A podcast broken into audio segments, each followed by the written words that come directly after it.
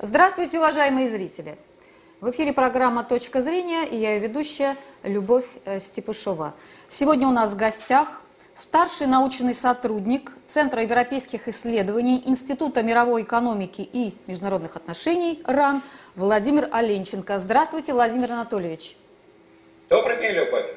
Владимир Анатольевич, а, вот э, с моей точки зрения нашего министра иностранных дел Сергея Лаврова как будто бы подменили – вот он э, в течение вот последней недели все время высказывается о том, что отношения России с Европейским Союзом находятся на грани разрыва.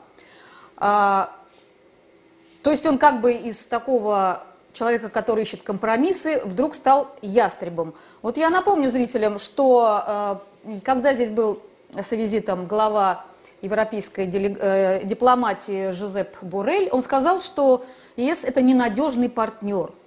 Затем э, в интервью с э, Владимиром Соловьевым в его программе он э, сказал, что если Евросоюз наложит секторальные санкции на Россию, то надо готовиться к войне. То есть как бы пригрозил разрывом отношений. Но, во всяком случае, так восприняли в Европе. И, наконец, вчера он сказал, что вот этот разрыв происходит уже очень много лет, и инициатор Европа. Первый вопрос. Почему так изменилась риторика нашего министра иностранных дел? Ну, я не соглашусь в том, что это произошло какое-то резкое изменение. Дело в том, что э, э, существует дипломатический язык, существует политический язык, и, э, скажем, э, Россия в лице министра иностранных дел придерживалась именно дипломатического языка в отношениях с Евросоюзом. И я вот остановился на последней вашей констатации о том, что трудности в наших отношениях нарастали давно. Вот так в качестве условной точки можно взять 2014 год. Ну и до этого они не характеризовались каким-то, э, скажем, э, объективным подходом со стороны Евросоюза. Но дело в том, что э, наш министр иностранных дел – он справедливо отметил, что у европейцев начинает складываться впечатление, что наша э, терпимость, наш э, добрый тон, наше, э, скажем, доброжелательное отношение начинает восприниматься как слабость. Как слабость и даже более того, как уступчивость со стороны России. И поэтому он сменил тон, сменил риторику, то есть дав понять, что мы понимаем э, все сложности, мы понимаем агрессивность со стороны э, Евросоюза, и то, что мы отвечаем вежливо, это мы отвечаем не за слабости, а из желания Евросоюзу дать шанс вернуться к нормальному диалогу, из желания продолжать отношения с Евросоюзом, и желания э, того, чтобы Европа развивалась, а не конфликтовала. Я вот припоминаю 14 э, год как раз, да, 15 даже год. А в одном из интервью Лавров сказал, что признание Порошенко, легитимизация Порошенко произошла по просьбе Берлина и Парижа. То есть тогда Россию попросили европейские партнеры признать выборы да, а, на Украине после переворота, и Россия на это пошла. Также я вспоминаю, например, э, что Сергей Лавров вот не отменил свой, свой, визит э, на Генассамблею ООН э, год назад, по-моему, это было в 2019 году, когда, когда в США, Соединенные Штаты не дали визы 10 членам российской делегации.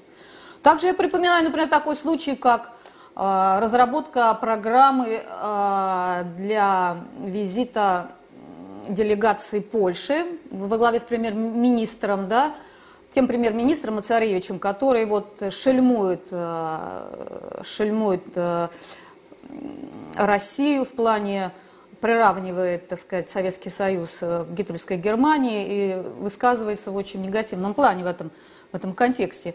И вот наш МИД тогда, вот тоже год назад в апреле, по-моему, начал готовить вот эту, этот визит делегации по годовщине в Смоленске, гибели самолета Леха Качинского. То есть э, все время, на протяжении последнего времени МИД России ну, всячески вот э, был в позиции «чего изволите». И вдруг э, вот эта позиция, она как бы изменилась. Я надеюсь, что не на словах. А, то есть вы говорите, вот язык просто другой. С моей точки зрения, не язык даже, а вот, может быть, а, такая готовность к каким-то другим конкретно действиям. А, как вы считаете, какие это могут быть действия? Вот, допустим, если сейчас вот на 22 числа саммит министров иностранных дел какие-то секторальные санкции объявит, как будет действовать Российская Федерация? Ну, во-первых, я соглашусь с вашей постановкой вопроса, что э, Россия э, э, действовала, или российский МИД действовал по принципу «чего изволите». Мы так никогда не действовали и не будем действовать. Это должна быть очень твердая ясность. Другой вопрос, в каких формах?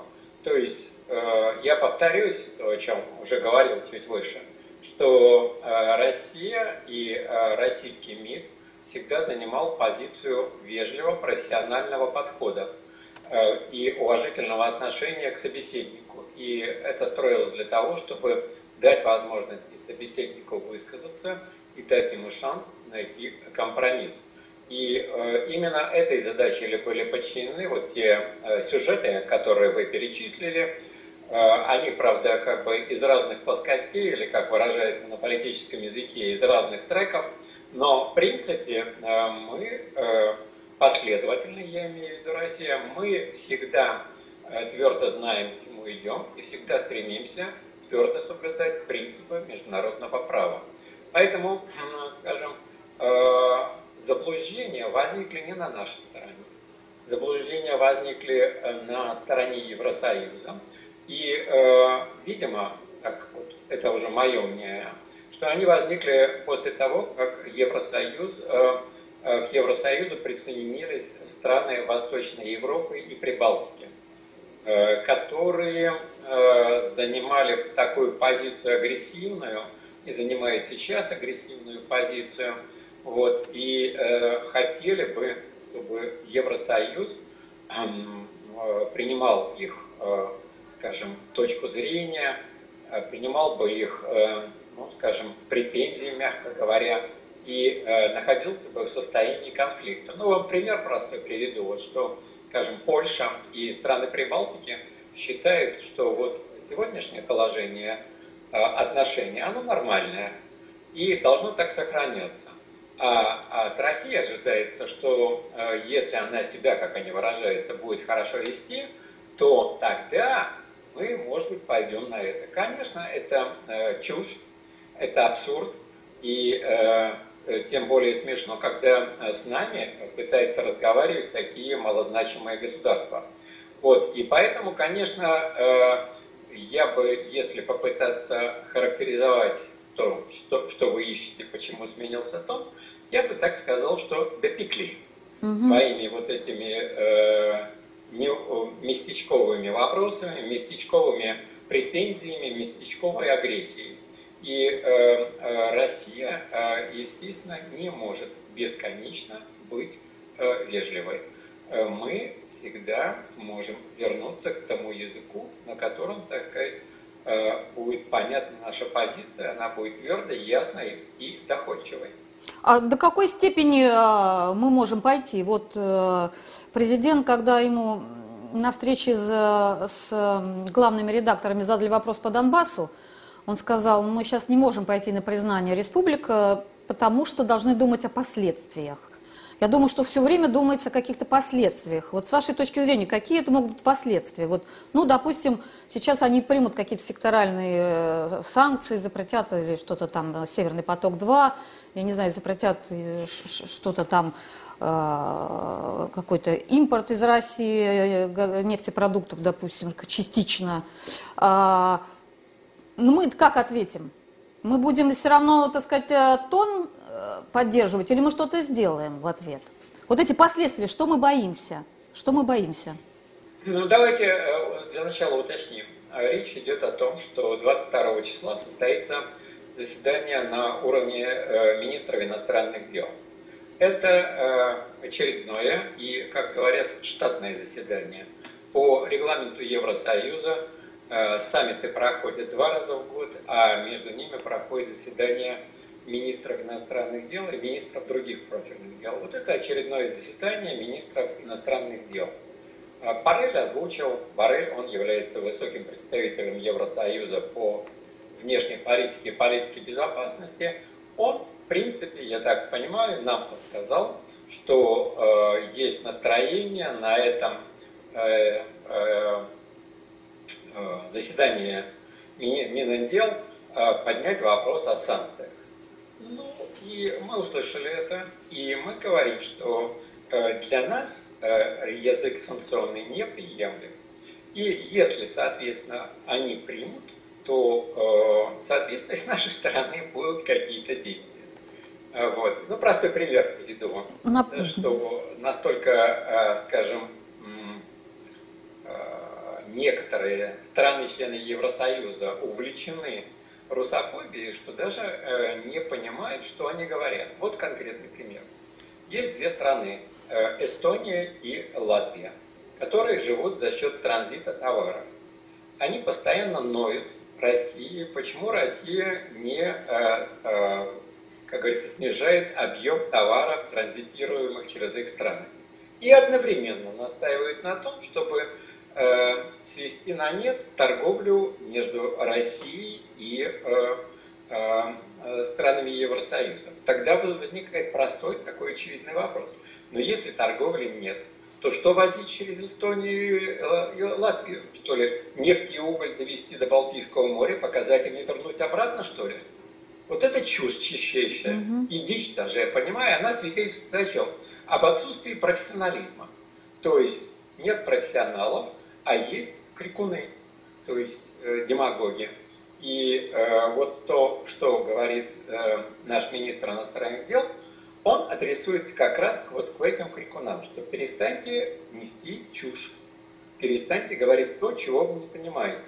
А Барель, как говорится, все претензии Барреля, что он переменился, в Москве он разговаривал как профессионал. Обсуждали вопросы профессионально, дипломатично, политически. Когда же он приехал э, в Страсбург, в Страсбурге Европарламент располагается, и там начали ему задавать всякие вопросы и тоже нести такую дичь всякую, я немножко смотрел, углубляться не стал, но это, конечно, такое, не в обиду будет сказано, в большинстве случаев такое деревенщина, а не профессиональная дипломатия, не профессиональная политика. И э, мы этого терпеть не будем. Вот смысл заявлений э, Лаврова Сергея Викторовича. Но все же вы э, думаете, какие-то санкции будут серьезные, чувствительные, как сказал Лавров, или нет? Или это все, так сказать, пугать, пугают они нас? Вы знаете как, я хотелось бы, чтобы было понимание какое. Когда говорим будет, не будет или что, надо понимать, что Евросоюз это неоднородная э, организация в ней есть э, страны-учредители, э, к которым относятся э, Германия, Франция, Италия и страны Бенилюкса. Это Бельгия, Голландия, Люксембург. Вот эти страны, конечно, стоят более-менее близко к позиции здравомыслия. И, безусловно, дипломатия этих стран, она имеет авторитет, и, безусловно, они готовы разговаривать профессионально. Но сейчас вокруг них находится еще более десятка стран. Это страны Восточной Европы, не буду их перечислять, повторюсь, Прибалтика, плюс э, включили туда из э, Балкан э, Словению. Вот, то есть эти страны процветать хотели бы за счет как бы постоянной агрессии. И, за счет этого им хочется быть а, в центре внимания, б, получать какие-то э, финансовые и политические дивиденды. И э, надо учитывать, что э, для того, чтобы в Евросоюзе могли их как-то утихомирить или прочее, им нужны аргументы. Вот мы им даем такой аргумент. В принципе, сейчас, скажем, вот и, Хайка Маас, это министр иностранных дел Германии, и вот была сегодня встреча с министром иностранных дел Финляндии, они э, понимают нас, они понимают наше неудовольствие и понимают наше желание продолжать отношения, выстраивать. Угу. И поэтому, конечно, э, на э, встрече э, министров иностранных дел подчеркну, что это очередная, не какая-то чрезвычайная и не какая-то встреча специально создан, нет, это очередная встреча. Вот, они, естественно, сошлются на то, что им нет смысла портить отношения с Россией. А вот те страны, которые, я их называю, конечно, крикунами, они хотели бы, чтобы их неудовольствие, их неумение э, распространить на весь Евросоюз. И я думаю, что э, странам-учредителям удастся, э, скажем, привести их, э, ну, скажем, или вывести их из состояния умопомрачения, в котором они находятся. А, вы сейчас сказали, что вот западная дипломатия, она более такая разумная, да, ну, понимающая, что отношения с Россией портить э, вовсе не обязательно. Тогда объясните, пожалуйста, для чего Берлину понадобилась вот эта история с Навальным? Где тут разум, я вообще не вижу. Вот это вот... А, я думаю, Зачем все это? этим задаются. Я угу. думаю, наверное, и сами немцы большинство задаются этим вопросом. Вот. Э, не хочется думать, что э, Германия попала под чье-то влияние, и не хочется думать, что это поражение каких-то конспирологов, но то, что этот скандал носит искусственный характер, ни у кого сомнений не вызывает, не вызывает и сомнений э, в той же, э, в той же Германии. Безусловно, я думаю, что время, оно, скажем, проявит себя и покажет, зачем это идея родилась и почему она родилась. Ну, одна из версий, которая может быть, это то, что э, Соединенным Штатам Америки не хочется уходить из Европы. Э, ну, я вот могу сказать, что в свое время они провозгласили такую, ну, это было, правда, еще в начале XIX э, века, доктрину Монро. Это был президент такой. Он, значит, фу, не президент, а госсекретарь, Монро, э, значит, она заключалась в том, что э, Соединенные Штаты Америки, они в то время как бы только себя осознавали как международный субъект права, они предложили, давайте так разделим, мы, как бы наша территория влияния, это Америка, имеется в виду и северная, и центральная, и южная, латинская, которую мы называем, говорит, и вы туда соваться не будете. Это адресовалось к европейцам, не к нам.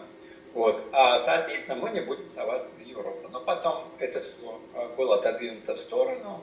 Европа оказалась лакомым э, э, куском для США. Ну вот, и э, закончилась и Вторая мировая, и закончилась холодная война.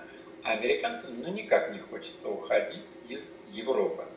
И вот сейчас новая э, доктрина или новая концепция, которая придерживается э, страны президент Джо Байден, это о том, что э, Соединенные Штаты Америки будут укреплять свое влияние в мире путем э, солидаризации или укрепления отношений с своими союзниками. Ну, а кто союзники? Это понятно, то есть это ведущие страны мира, и я допускаю, что в качестве гипотезы, версии можно рассматривать то, что вот эта идея могла прийти извне угу. в Германию, и Германия, как говорит, была, видимо, в таком состоянии, или их отношения были, когда она не могла отказаться. То есть в настоящее время, э, по моим наблюдениям, конечно, этот скандал, он обузом для российско-есовских э, э, отношений. И эта обуза не дает развиваться двусторонним отношениям. То есть, если бы ее не было, то, наверное, разговор бы шел по трубу. Поэтому, как говорится, можно а, выстроить или предположение, или задуматься о том, зачем эту, а, так сказать, этот искусственный скандал бросили, и кому это было выгодно, известный вопрос. Угу. А, ну вот смотрите, вот если Навального защищать, я допускаю, что можно его как-то защищать. Там европейцы, у них а, вот этот, э, там сказать, э, их постулат о правах человека, о том, что э, надо оппозиции давать слово, допускаю. Но тогда надо защищать, допустим, Джулиана Ассанжа, Сноудена надо защищать, да, и говорить о том, что вот это тоже неправильно что их ждет там в Америке, там, я не знаю, тюрьма или смертный приговор. Вот этого ничего не слышно от европейцев. Не слышно также вот осуждения, допустим, вот этого штурма Капитолия, там делают из этих протестующих преступников, а когда штурмуют, так сказать, парламенты в Грузии и на Украине, это как бы э, хорошо, да, это вот святое святых.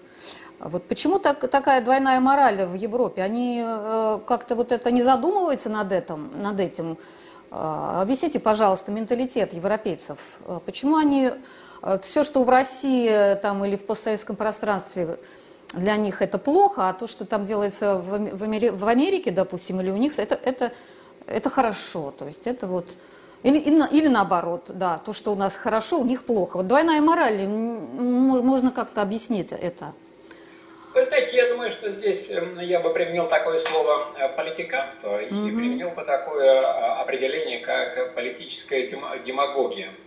Э, к сожалению, вы правы. В, скажем, в большинстве скажем, случаев мы видим не столько, скажем, политику, сколько мы видим пропаганду. И это вызывает, конечно, сожаление, и вызывает сожаление, что пропаганда такая скажем, невысокого качества, и в основном она строится на э, многократном тиражировании э, каких-то, ну, скажем, утверждений. Ну, не буду говорить о том, ну, скажем, какую роль играет пропаганда. Значит, э, возникает вопрос, то есть, почему к ней обращаются? Ну, повторюсь, то есть есть, соответственно, и в, той же, в тех Соединенных Штатах Америки, и в Евросоюзе неоднородная политическая, э, скажем, структура, э, разные направления. То есть, и, конечно, скажем, в Евросоюзе те люди, которые, скажем, понимают Европу как, ну, скажем, такого близкого союзника США, я бы их назвал это проамериканское лобби, они, естественно, охотно подхватывают любые, э, скажем, э, искусственно созданные события, любые сюжеты, и придают им, конечно, пытаются им придавать вселенское значение. То есть делается это сознательно. Это не потому, что, скажем, там э, двойная мораль или там угу. еще что-то. Это сознательное действие, направленное на то, чтобы а, сохранить себя в политике, отстоять свою точку зрения, получить материальную выгоду – Э, б, э, заручиться каким-то э, будущим. Потому что, ну, я так вот, чтобы было понятно, скажем, в Европе присутствуют как бы две концепции отношений с Соединенными Штатами Америки. Одна концепция – это концепция европеизма, а вторая концепция – концепция американоцентризма.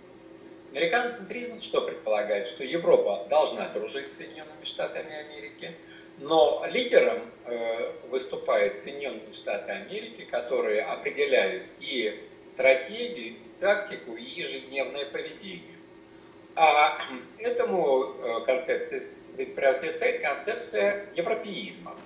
Э, вот те, которые придерживаются, они считают, что да, отношения с Соединенными Штатами должны быть, да, они должны быть союзническими, но они должны быть партнерскими. То есть не должно быть лидерства США, не должно быть лидерства Европы, а должны быть партнерские отношения. Ну и вот, собственно, я к чему это э, рассказал так вот, скажем, это расставил точка.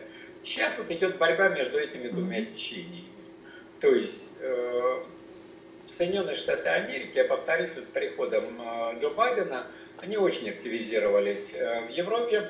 И э, опять же, вот их эта концепция, что Соединенные Штаты Америки – не выражается, должно себе вернуть центральное место в мире за счет консолидации отношений с союзниками. Ну, если говорить грубо, то есть заставить Европу работать э, в пользу американских интересов и э, работать в пользу повышения, э, скажем, авторитета Соединенных Штатов Америки, а следовательно и получения Соединенными Штатами Америки материальных, финансовых, и э, идеологических выгод. Вот э, давайте к Лаврову вернемся. Лавров сказал, Россия никуда не уходит из Европы и будет развивать отношения с ее отдельными странами. Э, это хороший такой путь для нас? Или нам все же как-то стоит все же с Европой Знаете, попытаться помириться, помириться как бы? Дело в том, что я хочу сказать, что я бы не воспринимал, скажем, заявление Лаврова как некое, как бы, такой пародическое высказывание или стихийный всплеск. Дело в том, что существует концепция внешней политики России, которой э, мы твердо следуем, а Министерство иностранных дел ее материализует. Там как раз прописаны и принципы, и наши подходы. И э, в частности, там и говорится, что наряду с поддержанием, э, скажем, отношений с организациями, они не должны девальвировать наши двусторонние отношения. Потому что, ну, возьмем ту же самую Германию, возьмем ту же самую Францию, возьмем ту же самую Э, Италию. То есть э, они э, в том виде, в котором мы сейчас видим, как Евросоюз, раньше это было мнение угля и стали, потом общий рынок, ну, название менялось, но в любом случае эта история идет с 1957 года. А отношения России с этими странами исчисляются сотнями лет, то есть с тысячного года. Поэтому говорить о том, что что-то новое возникает, наверное, это будет просто преувеличение. Угу. Мы просто хотим сказать, что если э, Евросоюз не способен обеспечить отношения нормальные, то мы будем реализовать этот потенциал через э, формат двусторонних отношений. Здесь и эти понимают политики, да? то есть они здравые политики, я хотел сказать, и э, итальянские политики, и, и французские политики, и германские политики, очень много здравых э, политиков, которые отличаются и глубиной рассуждения, и глубой, глубиной понимания, и, главное, желанием э, э, поддержания диалога вот когда вы говорите глубина, содержа... глубина мышления, глубина понимания, я вот начинаю сомневаться, потому что я читаю зарубежную прессу, немецкую прессу особенно, и ставится все время на какой-то дворцовый переворот в России, на смещение президента России. И делается вывод, что вот Россия-то хорошая, а Путин плохой. Вот это, по-моему, совершенно не какая-то не глубина понимания России, что из себя Россия вообще представляет. А, потому что, с моей точки зрения, если Путин уйдет, то придет э, Сталин, ну, возьмем, так сказать, в кавычках, а не вовсе не, не, не второй Ельцин. Вот э, почему такое непонимание самой России? Я не очень соглашусь с вами. С моей точки зрения, российское общество, ну, второй раз за колбасу продаваться не будет в любом случае. Поэтому ставка на Навального вообще непонятна мне.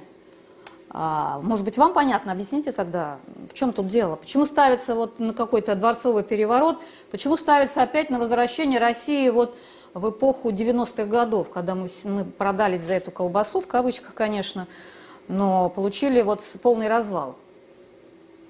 Почему ставится Ой, на это опять? Хочу сказать, Любовь. Э, правильно ставите вопрос, но, к сожалению, э, это вопрос, так скажем, к коллегам э, западным СМИ. Скажем, они, скажем, предоставляют свои площадки, предоставляют свои органы для, скажем, генерирования вот таких, ну, я бы сказал, мягко говоря, э, неумных заявлений, неумных, так скажем, предположений. Вот. А то, о чем я говорил, так скажем, о политиках, которые, э, скажем, обладают здравым мышлением, они, к сожалению, не всегда имеют доступ, скажем, к тому, чтобы их точка зрения стала масштабной, чтобы их точка зрения достигала.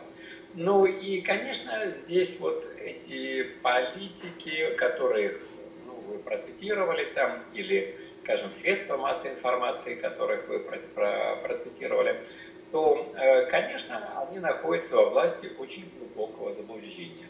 Они находятся во власти такого глубокого заблуждения, что э, Россия может э, двигаться каким-то иным путем, а не своим естественным.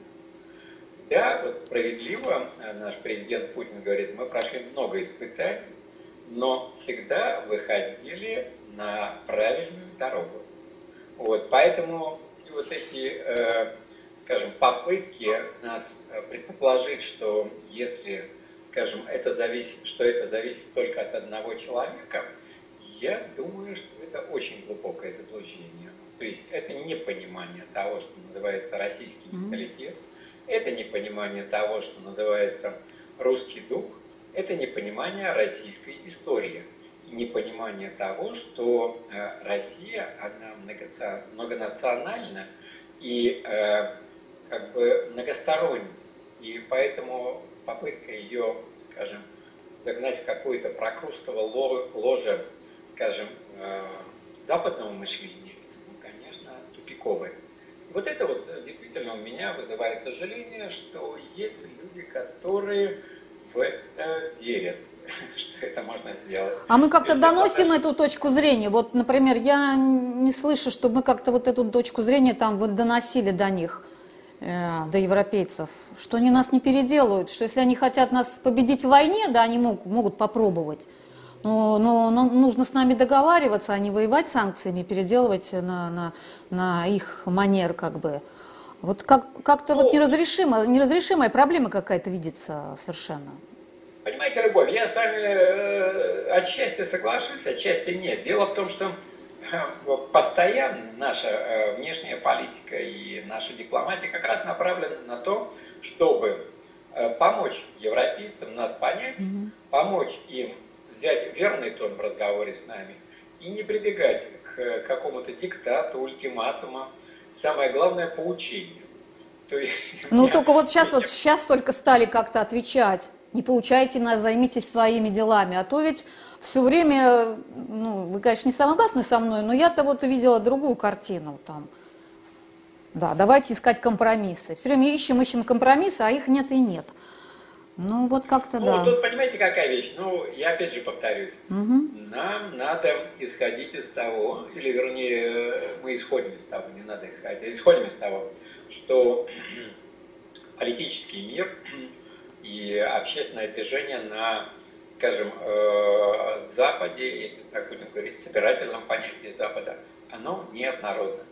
И когда мы говорим, давайте искать компромиссы, мы адресуемся тем, кто нас слышит когда мы говорим, что э, мы это не приемлем, мы адресуемся тем, кто закусывает в дела. Поэтому mm-hmm. здесь я не вижу какого-то внутреннего противоречия и э, не вижу необходимости, скажем, через, э, ну, скажем, с металлом в голосе, скажем, каждый день высказываться в средствах массовой информации. Нет, для этого в этом я не вижу необходимости истина всегда конкретна, по конкретному вопросу мы высказываемся конкретно.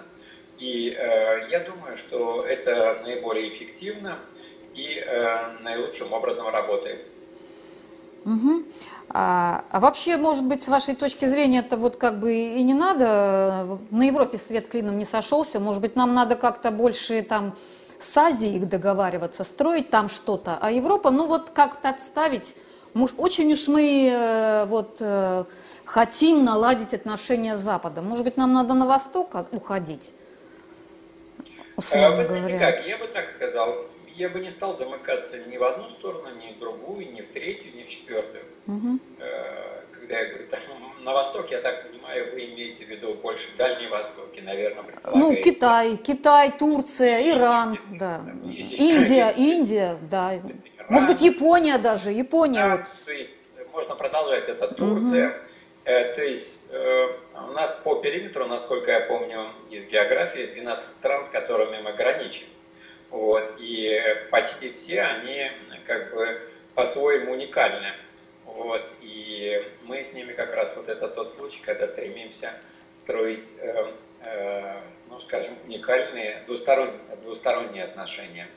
Вот, и здесь э, я не вижу необходимости нам куда-то склоняться в ту сторону или в иную сторону.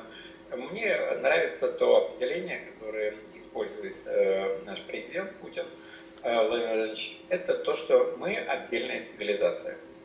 И поэтому вот, хорошо бы, чтобы и южные соседи, и восточные соседи, и северные соседи – и западные соседи понимали этого. И не пытались. Потому что вот я вам приведу из примера, когда вот разговариваешь там, э, ну, скажем, вот, например, там, литовцы. угу. и начинает получать, как нас жить. Ну и так, в личной беседе. Я всегда задаю такой вопрос. А как, я говорю, вы представляете себе, ваши слова воспринимают у нас в Башкирии? Так теряется, говорит. Я говорю, дело в том, что они совершенно по-другому думают, они по-другому мыслят. И ваши такие вот э, мелкотравчатые заявления просто не доходят до этого. Поэтому вот понять, что наш мир российский, он многообразен и многослоев, это не, немногим дано. Может быть, там скажем, вот э, Китай и Индия могут нас понять. А что вы считаете вот с этой вакциной, допустим? Это вот наш такой хороший инструмент повер... помириться как-то, ну не знаю, не помириться, а поговорить с Европой, найти общий язык. Вот это спутник В. Вот Барель здесь говорил, что это замечательное, да, прорыв, там прорыв какой-то, он приехал, сказал нам, да, что Евросоюз скоро утвердит как бы ее, и мы будем вот, возможно, даже закупать. Вот эта вакцина, это вообще геополитика, хорошее мягкое оружие для России?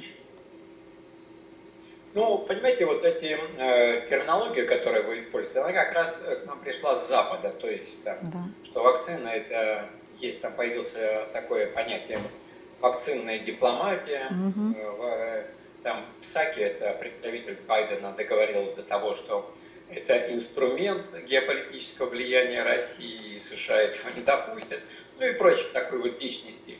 Э, наша позиция радикально другого характера. Мы исходим из того, что мир сейчас находится в очень сложном положении с пандемией, и вакцина является тем средством, которое может нас вернуть к нормальной жизни, к нормальной и внутриполитической жизни, и к нормальной международной жизни. И э, поэтому мы, э, скажем, продвигаем свою вакцину с тем, чтобы Э, могли э, страны, те, которые не обладают, скажем, большими финансовыми средствами, которые не обладают, скажем, производственными мощностями и так далее, но они являются членами ООН, мы хотим им помочь вернуться к нормальному образу жизни, вернуться э, к той жизни, которая была раньше. И тут, конечно, вызывает такое недоумение, я посмеиваюсь. Например, какой-то Э, скажем, комментатор и Блумберг, и в германской газете Die Welt пишет, что вот Россия нас удивила, она почти как там, скажем, американские компании произвела вакцину. Как их можно вообще сравнивать? У нас институт Гермгольца создан в 1881 году. То есть он больше ста лет действует. И на его счету серьезнейшие прорывы. Что такое фирма Модена? Вы зайдите на интернет, она создана в 2010 году. То есть, как их можно вообще сравнивать и нас, э, э, нам предлагать считать это за стандарт? Или брать компанию Pfizer. На чем она зарабатывает деньги? Она зарабатывает деньги, что она покупает ресурсы других и их потом выставляет свои собственные. Мы, у нас он аспирируется с кем Pfizer? С аспирином. Но не Pfizer его изобрел, Pfizer его купил, купил американская компания. Таких э, примеров можно десяток привести. Поэтому меня вот это угу. вызывает недоумение и смех, когда говорят, что э, российский, э, скажем, наука, она да. почти приблизилась к тем стандартам, которые ведут американские фирмы. То есть дичь, чушь. Ну вот, э, Владимир Владимирович, в том-то том, том и дело. А по отношению к нам звучит сплошная, вот как вы говорите, дичь и чушь, и действия такие предпринимаются. А, что они хотят вот, по-крупному-то? Ну что хотят? Э, что? Что у нас, э, у нас, что мы переделаем? Мы не переделаемся, значит, они этого не понимают. Они воевать, что ли, с нами хотят? Вот непонятно, к чему они вообще стратегически стремятся. Не понимаю. Может быть, Я вы понимаете? Подошел с точки зрения психологии. Подошел с той точки зрения, это комплекс неполноценности в моем понимании. Дело в том, что они понимают, что в конкурентной борьбе, э, добросовестной конкурентной борьбе в настоящее время они проигрывают. И поэтому э, остается перевести разговор или перевести фокус совершенно на другие дела, перевести фокус на какие-то э, обстоятельства, которые якобы девальвируют Россию, выставляют ее в невыгодном свете и так далее. Я бы вот так понял это. Ну да, то есть, э, как сказал наш президент, мы постепенно улучшаемся, мы постепенно становимся лучше, да, мы еще вот в процессе становления, мы будем это делать. Да, вот он недавно сказал, много работы, и э, все у нас будет хорошо. На Западе, конечно, это воспринимается в штыки, потому что им не нужна сильная Россия.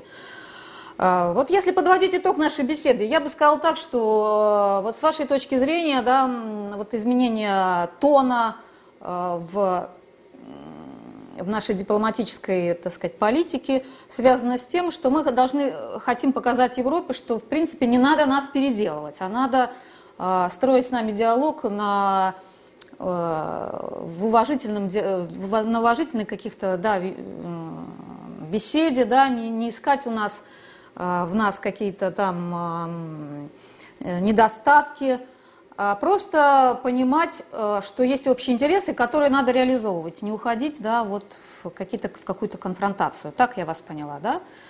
А, просто да, это сигнал, я, сигнал я, для того, чтобы с нами уважительно разговаривали, правильно, да? Я согласен с вами, Любовь. Надо относиться к этому как к объективной данности. Угу. Надо понимать, что ни мы их не переделаем, ни они нас не переделают. И нам надо быть э, как бы выше этого. И э, терпеливо, но э, твердо подталкивать, э, скажем, наших партнеров к нормальным э, деловым отношениям. Ну, а вот вы, я как раз пока вас слушал, вспомнил у, ну, скажем, каждых, у каждой страны есть какие-то свои такие наиболее чтимые, что ли, политические деятели, писатели. Вот у американцев, я не знаю, сейчас, раньше у них очень был чтим такой э, Тарквиль он э, написал книгу под названием э, «Демократия в Америке». Она, как говорили они, в какое-то время была настольной книгой у американских политиков, но это политиков еще времен до Буша, скажем так. Вот. Она чем интересна? Где он написал, написано вообще француз, он э, приезжал в Соединенные Штаты по поручению французского правительства в 18 веке и объехал все штаты и написал эту книгу. Она действительно написана очень э, тонко, очень глубокое понимание и так далее. Э, вот в этой книге меня что поразило, я сейчас не помню точно страницу, условно говоря, там где-то 115 что ли, он написал, говорит, что э, американцы, наверное, будут больше всего соперничать с русскими. Русские, говорят, молодая нация, которая будет определять все события в мире. То есть меня это поразило, как это было написано в 18 веке. Угу. Вот, и написано далеко не нашим, как бы человек, выходцам из России и так далее. Ну что же, ну, будем надеяться, что все-таки э, какой-то как-то Европа перестроится. Не надо им портить отношения с Соединенными Штатами, но и с нами тоже, в общем-то, их не надо портить. Надо там как-то им искать срединную линию, да, и попытаться все же с своим ближним соседом хорошие отношения иметь, поскольку все три мировые, две мировые войны были на европейском континенте. Давайте не будем делать третью. А, большое вам спасибо за интересную беседу. Нашим зрителям я напоминаю, что у нас в гостях был старший научный сотрудник Центра европейских исследований Института мировой экономики и международных отношений РАН Владимир Олеченко. Большое спасибо за внимание. Это была программа «Точка зрения». Я ведущая Любовь Степашова. До свидания.